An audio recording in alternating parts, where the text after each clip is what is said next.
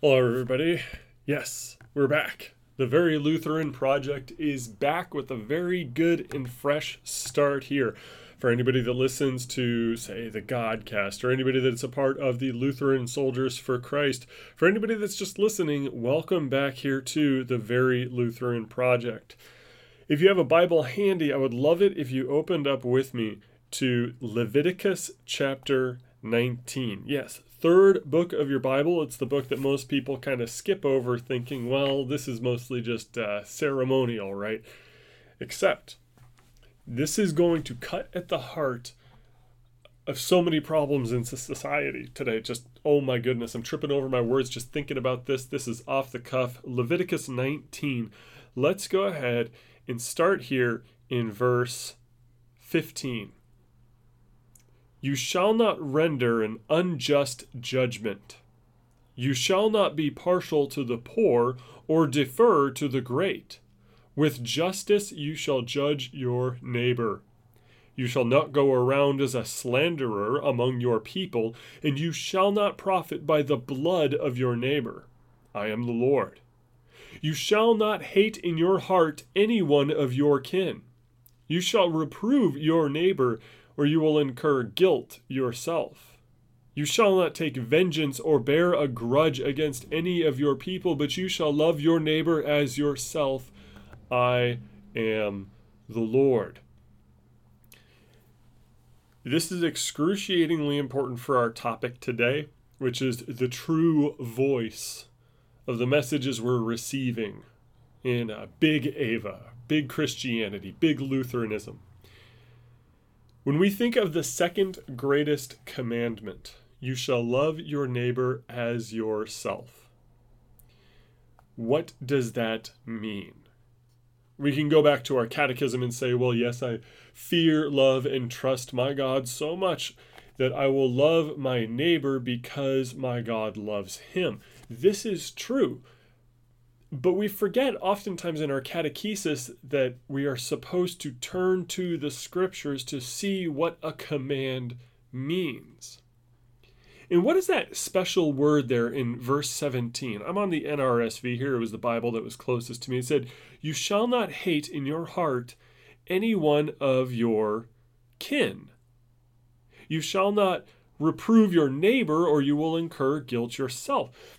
Now, okay, you shall not render an unjust judgment. You shall not be partial to the poor or defer to the great. It also says in verse 16, You shall not go around as a slanderer among your people. Are you hearing some of these words here?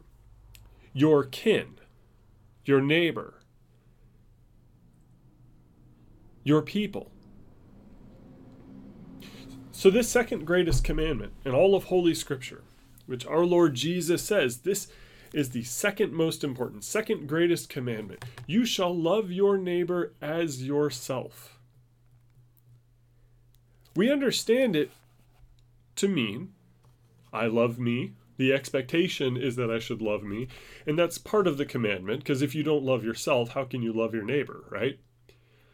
So, okay, it's assumed that I love myself. I look out for my own best interests. And my neighbor the ones closest to me, I should be looking out for them too. But we forget the hierarchy. We forget the hierarchy of this as presented in the Ten Commandments.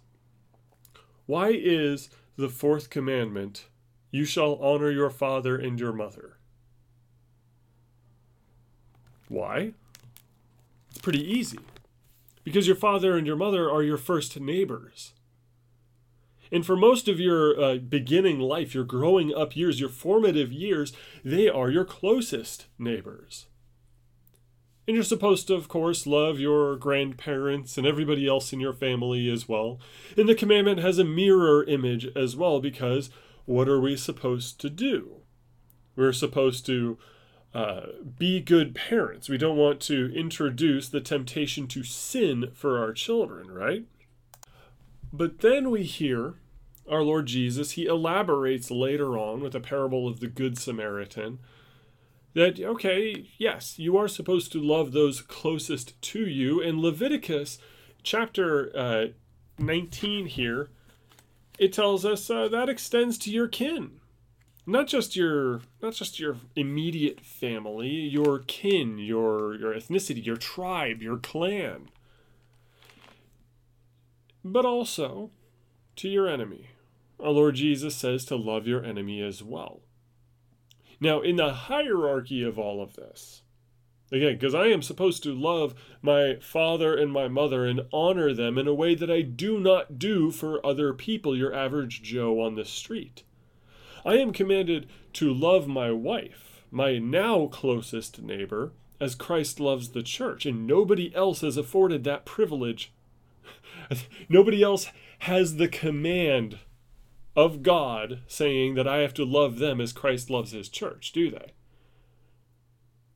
So there is a hierarchy, but Jesus says, don't forget your enemy belongs to that hierarchy too. So it is okay to have agape love for them. With that said, let's read some things online here in their real voice. And what do I mean by this? The voice of the actual originator of these sayings, these things I'm seeing online. It'll make a little bit more sense. I'm sorry for the mouse clickings. I'm sorry for the uh, little noises here and there. But this is from Calvin University. Now, I'm bringing up Calvin University because it's the first thing that came up that was pertinent to this. Uh, Calvin University, on their education, it says uh, agents of renewal in their About page. Calvin University equips students to think deeply, to act justly, to live wholeheartedly as Christ's agents of renewal in the world. Renewal? Okay. So maybe they're saying we're, we're equipping our students here at Calvin University to, to be all about the transforming work of the gospel does that sound accurate to us here? Does this sound maybe what they're getting at? I sure hope so. But let's take a look instead at their frequently asked questions. And let's read it with uh, what I would like to think is uh, the original voice. Who actually wrote this? Who actually wrote this article here? So, frequently asked questions in their diversity and inclusion tab. There's so much to learn about Calvin University's diversity and inclusion initiatives. Some of the more frequently asked questions are answered here. If you have more questions about Calvin's diversity and inclusion initiatives, or if you have a suggestion to improve our diversity and inclusion efforts, please contact us at diversity at calvin.edu. Oh, what was that voice? Well, that voice, what I'm going to call the Lich voice. This is some D&D Lich mage, disgusting evil creature.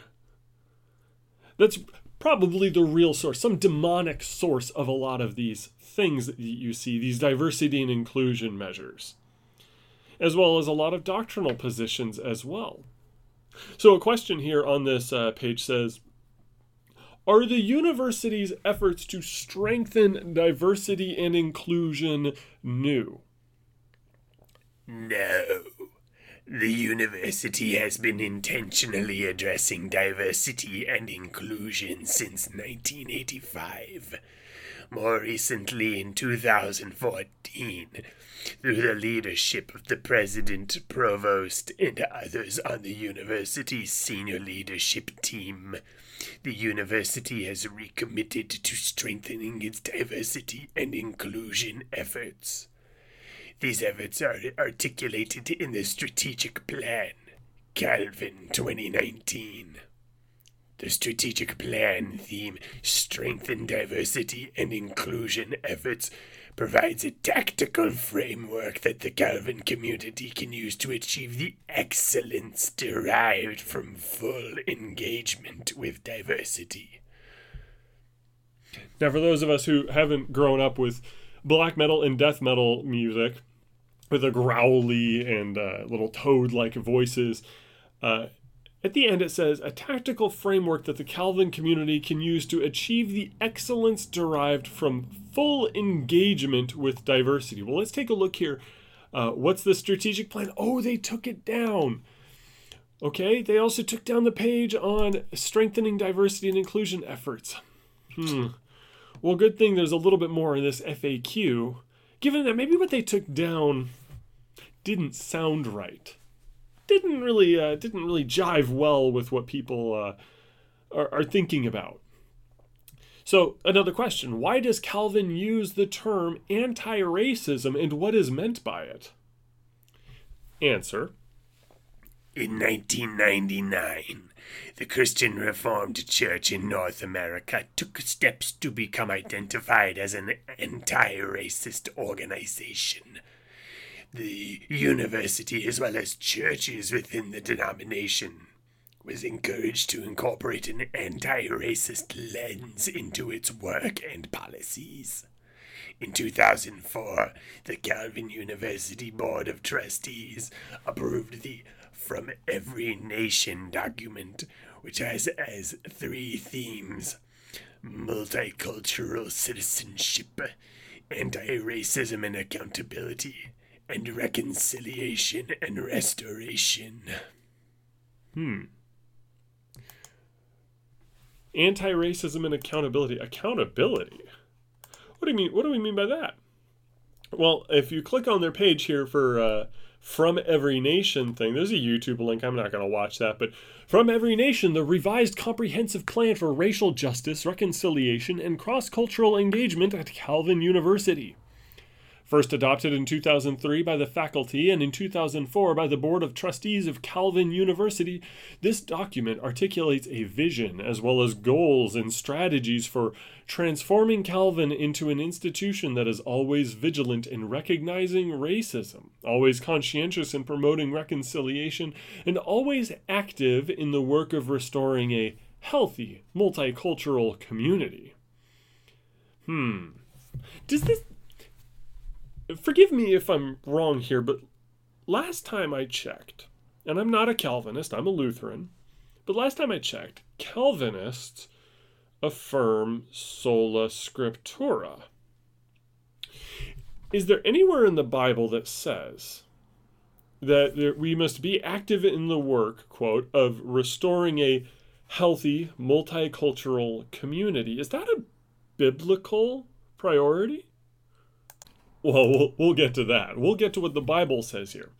But uh, the document addresses five critical areas personnel, students, curriculum and instruction, partners and constituencies, and campus environment. The ultimate goal of FEN is to work towards a multicultural kingdom of God, like the one described in Revelation 7 9. Uh, quote, There before me was a great multitude that no one could count from every nation, tribe, people, and language standing before the throne and in front of the Lamb. Oh, so we have a little bit of a post millennial view here. Let's let's bring heaven to earth. Let's let's make heaven real in the material sense. You know, Jesus says my kingdom is not of this earth. So it probably doesn't work the same way, but but darn it, we can do it, can't we? So the FEN theme says three broad themes shape the goals and strategies articulated within the document. These themes work simultaneously rather than sequentially. Multicultural citizenship, expand cross cultural experiences, cultivate intercultural sensitivities to anti racism and accountability. Uh, continuing effort to identify the sin of racism and its effects make structural changes that will promote greater accountability and enable us to escape and avoid traps of institutional racism. Wait a second. Um, pardon me. We just read from Leviticus saying you shouldn't be slandering your kin, you should be judging them fairly. But and that that's for your kin first, right? At least that's what Leviticus is saying. I mean, we know that uh, we're, we're not even talking about the broad theology of kinism in a lot of the uh, uh, more fringe reformed movements. Never got its fair day in theological court, so to speak, but it seems to me that the direct commandment of Scripture to the Israelites and this is the law of God, this is his eternal will for his people, is to say, hey, your kin here on earth, coram mundo, facing the earth, don't go around slandering them. In fact, uh, you shouldn't be partial to the poor. You shouldn't be partial even to the oppressed here. We work for God's, you know, priorities here. We want fairness. We want uh, meritocracy. Oh, wait, sorry, I said the word that uh, Robin DiAngelo says is a white supremacist value. Whoops, meritocracy? What's that? But, um, so is that is that a biblical kind of priority here? Does the Bible use the word racism? Is there any chapter and verse that says this racism, whatever that term means, is a sin? Would would the people writing this say that what Moses wrote in Leviticus would they say that that was a sin?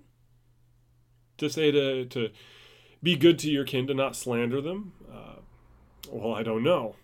But I do know their other priority here in point three reconciliation and restoration. Develop a positive vision of shalom.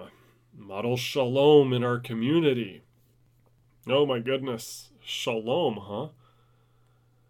So the, that's their themes multicultural citizenship, anti racism and accountability, reconciliation and restoration. And they have goals too uh, develop a more racially and culturally diverse and welcoming campus. Instruction will reflect significant sensitivity to racial and cultural diversity. Curriculum will introduce students to global perspectives and impart a commitment to counter racism and embody reconciliation. Programming will celebrate international commitments and reflect the diversity present in the student body. All constituencies that support the university will understand and embrace Calvin's commitment to racial justice and reconciliation. The physical campus will reflect, respect, and invite a diverse campus community.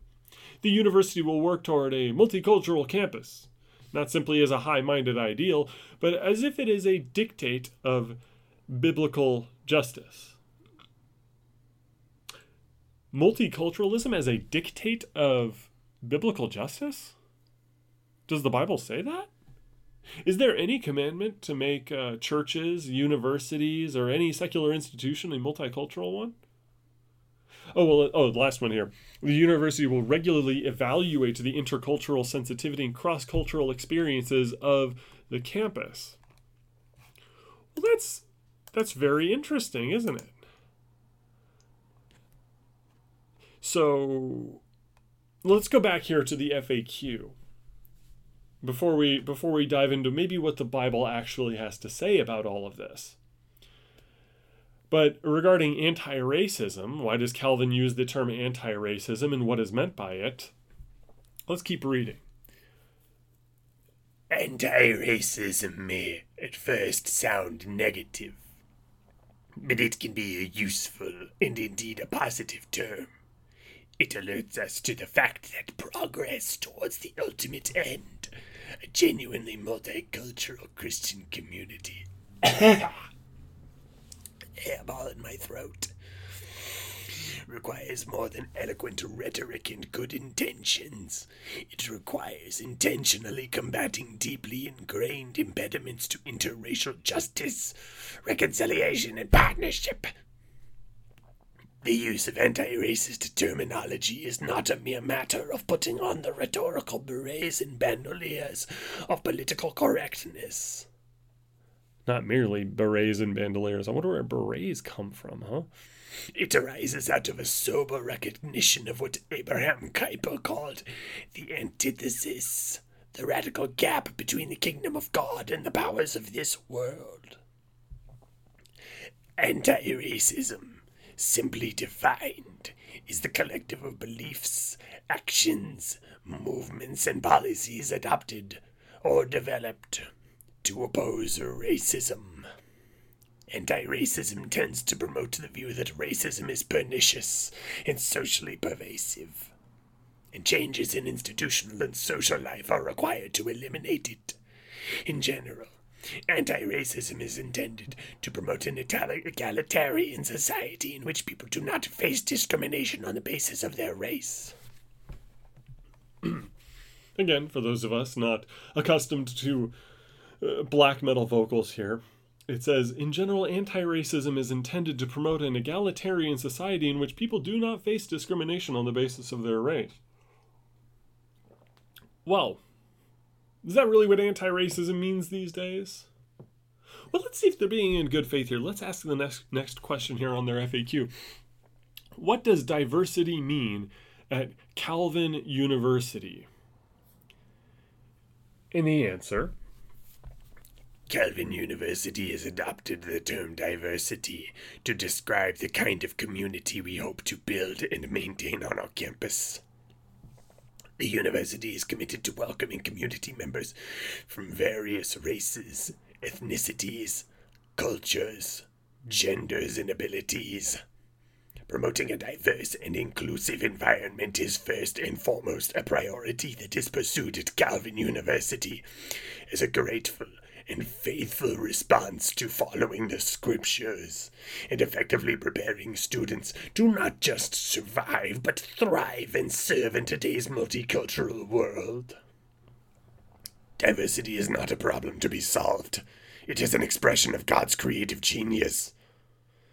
However, the university does more than simply celebrate the rich diversity of God's people.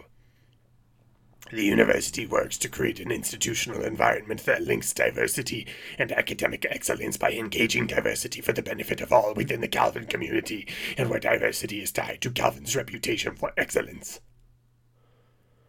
Oh. So again, quote, diversity is not a problem to be solved. It is an expression of God's creative genius. However, the university does more than simply celebrate the rich diversity of God's people. The university works to create an institutional environment that links diversity and academic excellence by engaging diversity for the benefit of all within the Calvin community, and where diversity is tied to Calvin's reputation for excellence. So, diversity and excellence are tied at the hip. I wonder what the Bible would say about that. Now, indeed, we even as a Lutheran, anybody that's sola scriptura would say, yes, God created all people of all races and ethnicities. He created them male and female and saw that it was very good. Mehol, it says in the Hebrew. So we can't deny that. But diversity itself in one institution as excellence, is that really what God intended? Now, maybe maybe we got them wrong. Maybe it's not. Uh, maybe before we jump into the scriptures here, maybe this isn't um, just about uh, about race, right? Maybe this isn't them just saying you know what god created we're gonna we're gonna mash it all together in a little zoo here and have everybody of every race just mingle because that equals excellence in our minds for some reason. So one of the questions here in this faq is is calvin's focus on diversity and inclusion just about race? Remember this is a christian university.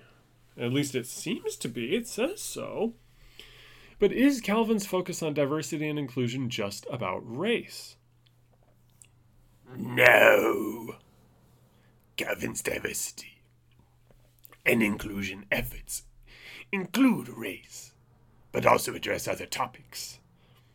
The university offers a variety of lectures, courses, and professional development opportunities on topics related to a variety of diversity related subjects.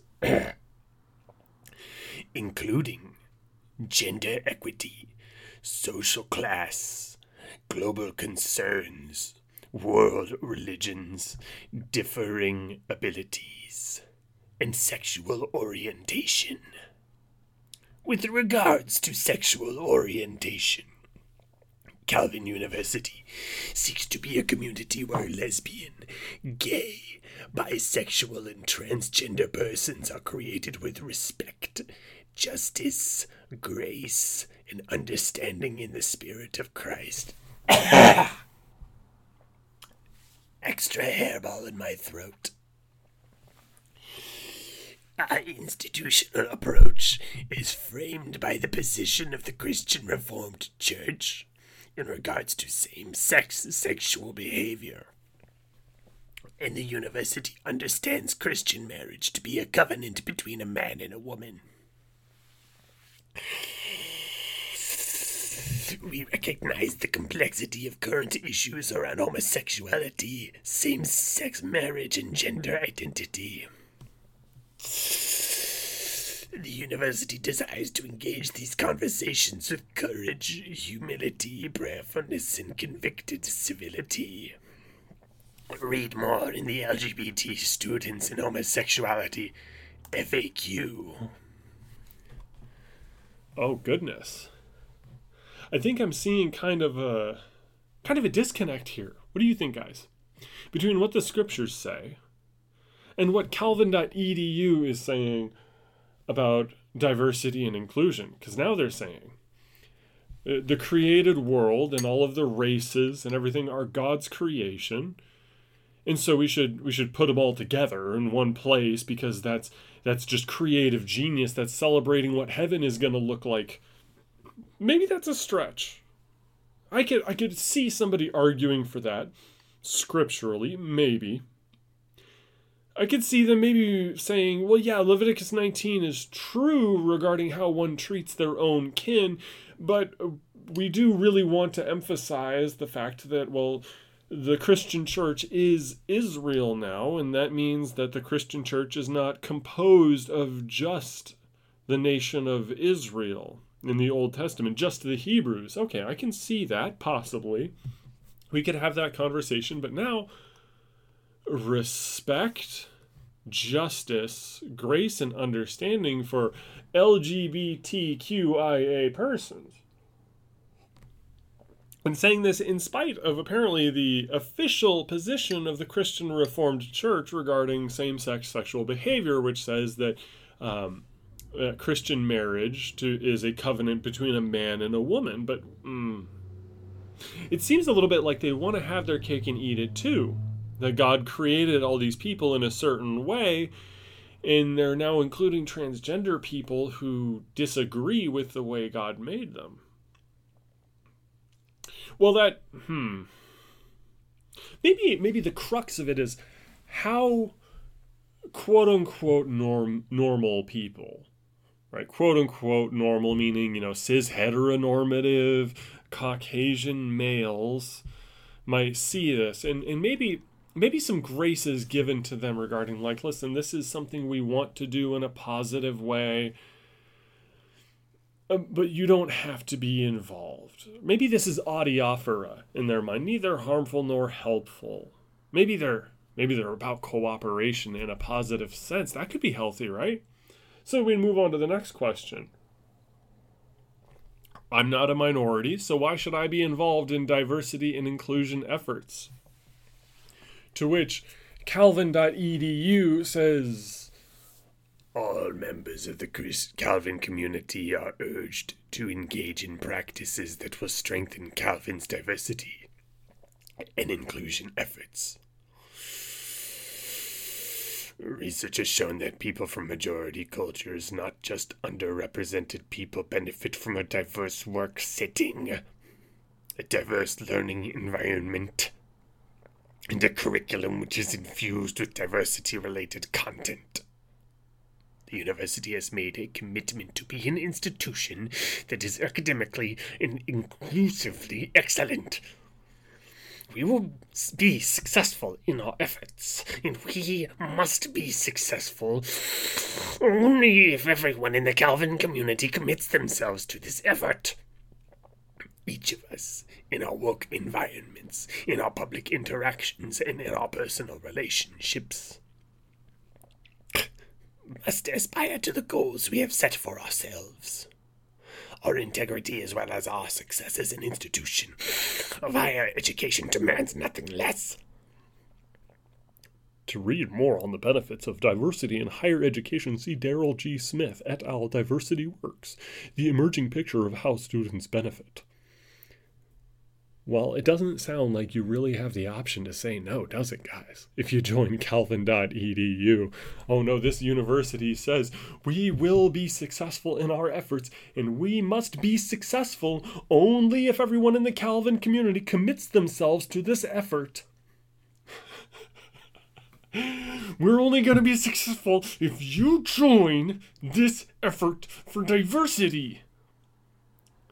I can imagine the blood vessel in their head swelling as they do this. You're not really given an option to, to say no to it. But besides, after all, they, they do say um, that there are benefits for you benefit from a diverse work setting, a diverse learning environment, and a curriculum which is infused with diversity related content. So um, you're going to benefit if you do this, but by the way, you have to do this. Hmm. Okay. It sounds to me like this is uh, this is turning something that it that maybe I said out of charity. Maybe this could be just adiaphora. Like this is something we want to push because we want to celebrate how God created the universe, but now they're they're including people that don't like how God made them. They don't like what their body is meant to do in a functional sense. And they they're saying now that this is more or less required. We will be successful. We will, but by the way, only if you join in. So, okay, we're worried. We're worried now because this is this is taking majoring in the minors and speculative minors at that. Again, we are going to cover what the scriptures say about all this, but this is majoring in the minors in a really big way, don't you think? Kind of turning them into into the law of God here. Kind of saying that this stuff is so required. So absolutely required. This has to happen, you guys. There is no other option. We are going to be an excellent group of diversity in people. We are going to exert this influence or else. At least that's the that's the scary thing. But maybe, just maybe, just maybe, the way that they go about this is in a nice and peaceful way that isn't going to harm anybody. So let's go to the next question. Question is How will the university promote greater inclusion? And you say this is what you're going to do, and you say this is a huge priority, right? Well, how are you going to do it? Let's hear their answer. The university's culture reflects our broader national and international cultures. The integration of multiple cultures at times is marked by the unintentional division of people into dominant and subordinate groups. As such, we must pay particular attention to the differences that have the most powerful adverse effects on people's lives.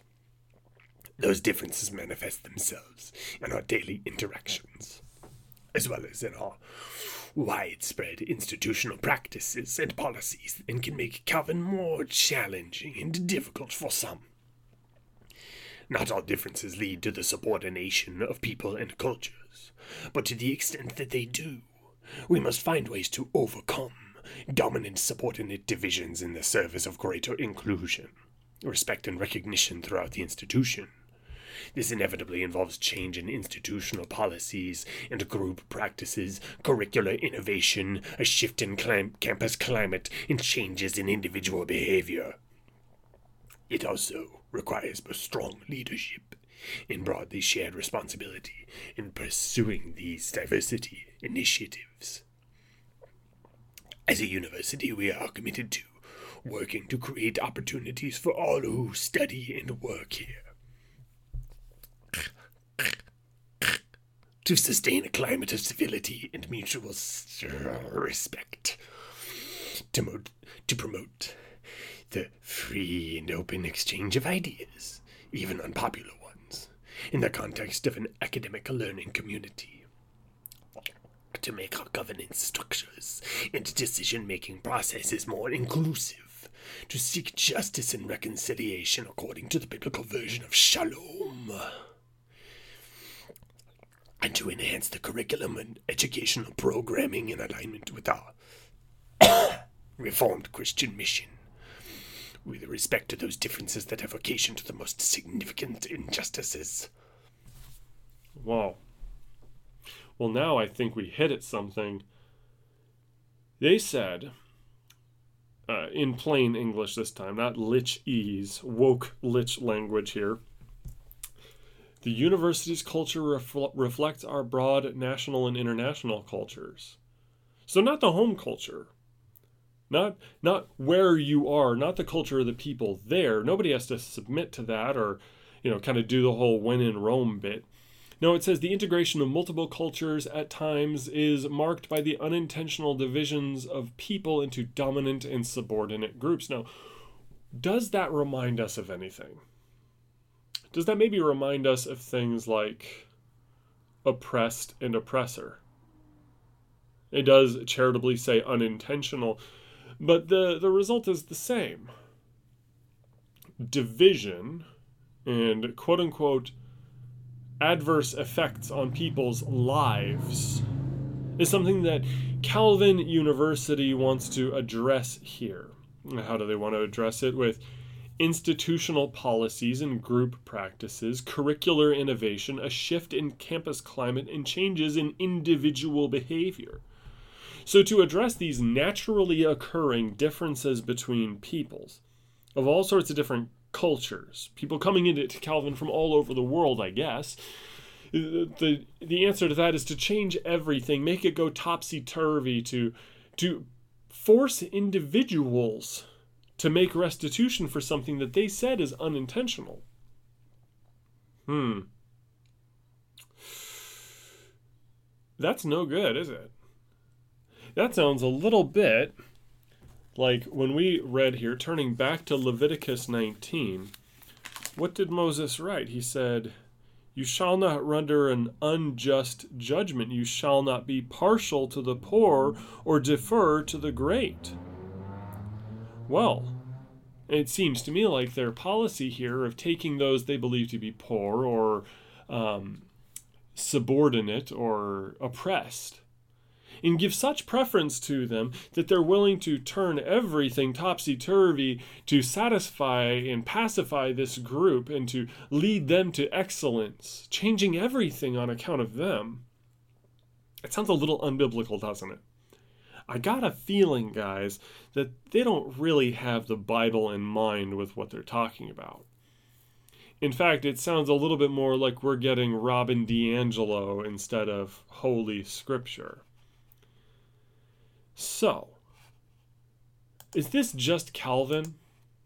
I mean, has anybody listening here been to college and gotten the same kind of treatment, the same kind of worldview I'd love to hear from you. Email me at very underscore Lutheran at tutanota.com. I would love to hear. Did you also have that? Because I think I can name another uh, seminary, Christian university that's doing the same thing, the same kind of bit here. From csl.edu, Concordia St. Louis, a Missouri Synod group here.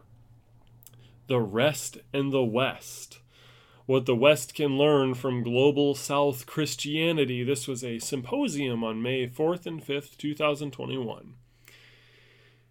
And I hate to do the voice again, but what's the description here of this symposium?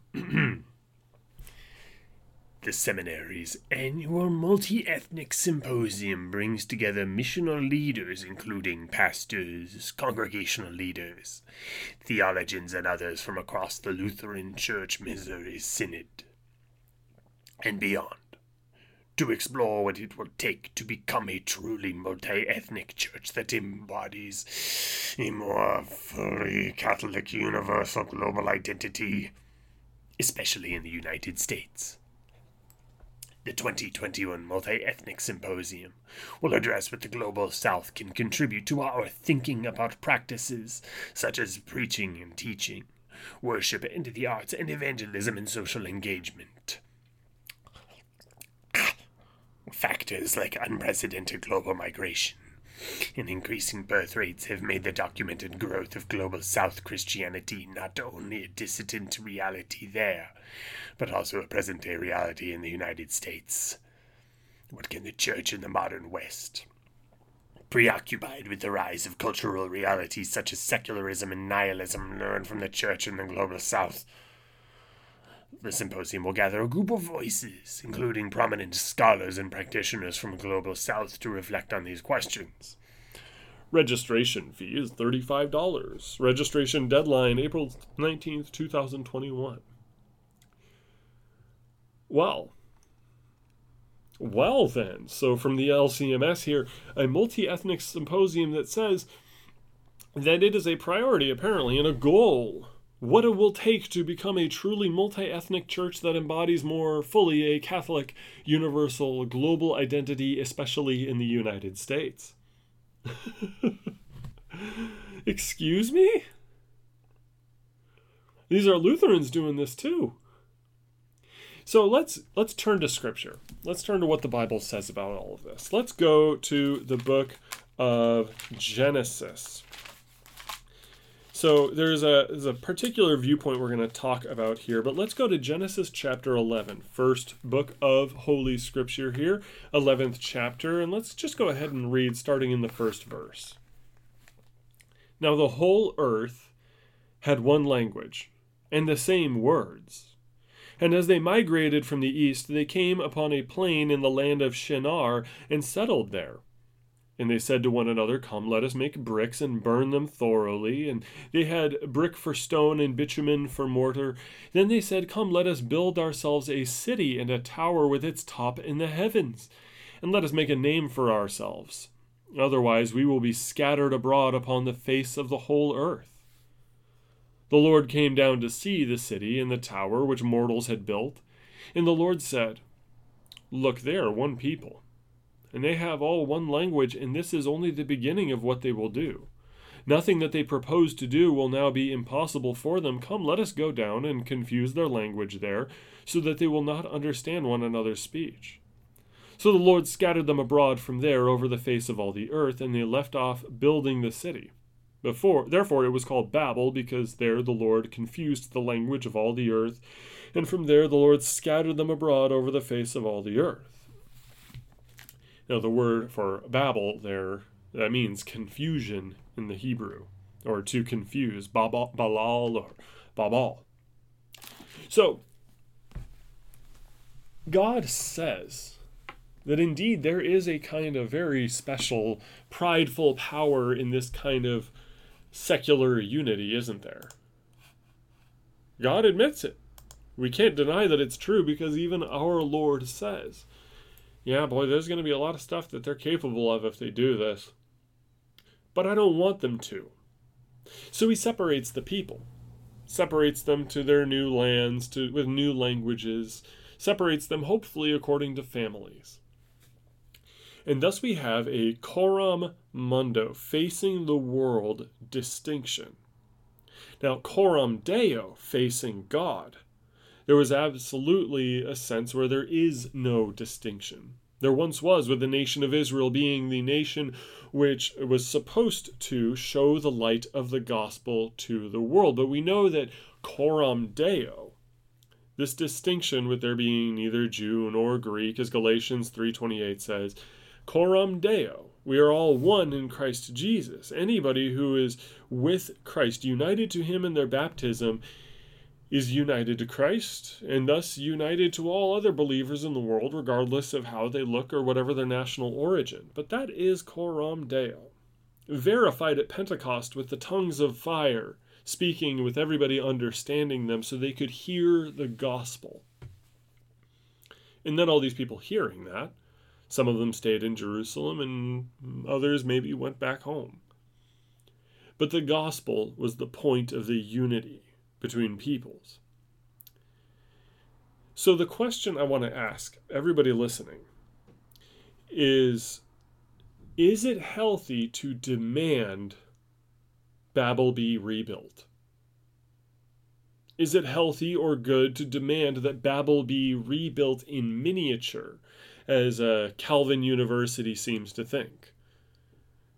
And is it healthful then to take something God separated and to say that that separation is the response a response to evil, to sin, to the supposed sin of racism here. That that's the only reason for these divisions. I don't think the Bible says that. In fact, I'm hearing kind of the opposite messaging here. But in addition to that, let's let's call this doctrine Babelism. The, the pining for the good old days of Babel when everybody was so united and so multicultural and multi ethnic that, well, just about anything could be accomplished, you see. Mind you, this is directly after the flood. When God destroyed all of humanity, it seems to me that maybe they were trying to make a tower that could survive a second flood as though they did not believe what God had promised when he had made a covenant with his war bow in the sky, saying, I will not flood the earth again. It seems to me, at least just reading what the Bible says, that earthly distinctions are here for a reason, even though they are not present regarding coram deo facing God. So, Babelism is probably pretty unhealthy, isn't it? Taking God's decision, taking what God did, and rebelling against it. Now, that's not to say that a diverse church is sinful by virtue of existing, or that a diverse institution, if done organically, is there because of some sort of sin. I don't want to go to the opposite extreme here.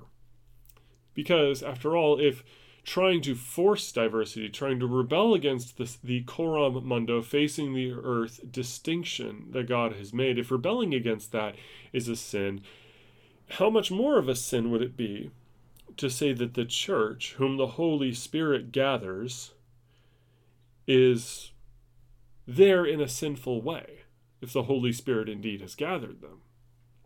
After all, we live in a diverse society here in America. You like it or not, that's how it is. If there's a black family in your church and, and you're white or uh, perhaps Pacific Islander, right? And you you're in church and there's that black family across in the other aisle in the pews. God brought you to church. Who are you to say that he did not bring this black family? The Holy Spirit gathers his church together. So let us not say that a church looks bad or looks wrong when it's gathered, if it looks a certain way that we don't like. But heaven forbid we should then follow in the footsteps of these people who are trying so hard to destroy the distinction between the heavenly and the earthly. After all, when it comes to gender issues, St. Paul says that there is neither male nor female in Christ in Galatians chapter 3, yet this same St. Paul says in Ephesians 5 for wives to submit to their husbands and for husbands to love their wives as Christ loves the church, even up to the point of dying for her. So St. Paul recognizes a distinction between heavenly and earthly distinctions, that in heaven these distinctions aren't really there. There's distinctions perhaps in rewards and in recognitions. There's obviously a distinction between who's going to heaven and who's going to hell. But it's not the same as the earth, where there is, well, some different rules there. Is it the church's responsibility to force a congregation to look like the demographic makeup of heaven? I would say absolutely not. And I believe that these universities here, are sinning when they do this. Congregations, even more so, are sinning when they claim that the Holy Scriptures demand excellence through diversity. Because it seems like God isn't exactly a fan of excellence through diversity, through this uh, forced unification of mankind. I would say that's the real voice coming through in these articles. And it's something that uh, in just about every single denomination right now. We saw a Calvinist voice, we saw a Lutheran voice saying these things, but it's all the same voice, which says, God said one thing, but I say another. God says this is how the world is, but I say this is how it will be. It's a voice that is devilish at worst and undead at best. Bringing up something that God separated, an idea that had been dead since Babel was scattered, and bringing it back to some hollow form of life, a lich, as it were, a zombie, a zombie ideology that demands we go back to those good old days of Babel and thus try to find a way to reach the heavens with our powers. I think instead, we should with humility accept how God gathers his church together, and we should allow for a hierarchy of loving one's neighbors. After all, again, the fourth commandment you shall love you shall honor your father and your mother, that it may go well with you in the land you are going in to possess. It sounds to me like that commandment tells me to to love my parents more than I love your average Joe Schmo neighbor walking down the street. And I should love my wife more than I love my friend. And I should love my kin here, it does say here, you shall not render an unjust judgment. Okay, that, that applies to everybody. You shall not be partial to the poor or defer to the great. Okay, with justice you shall judge your neighbor. All right.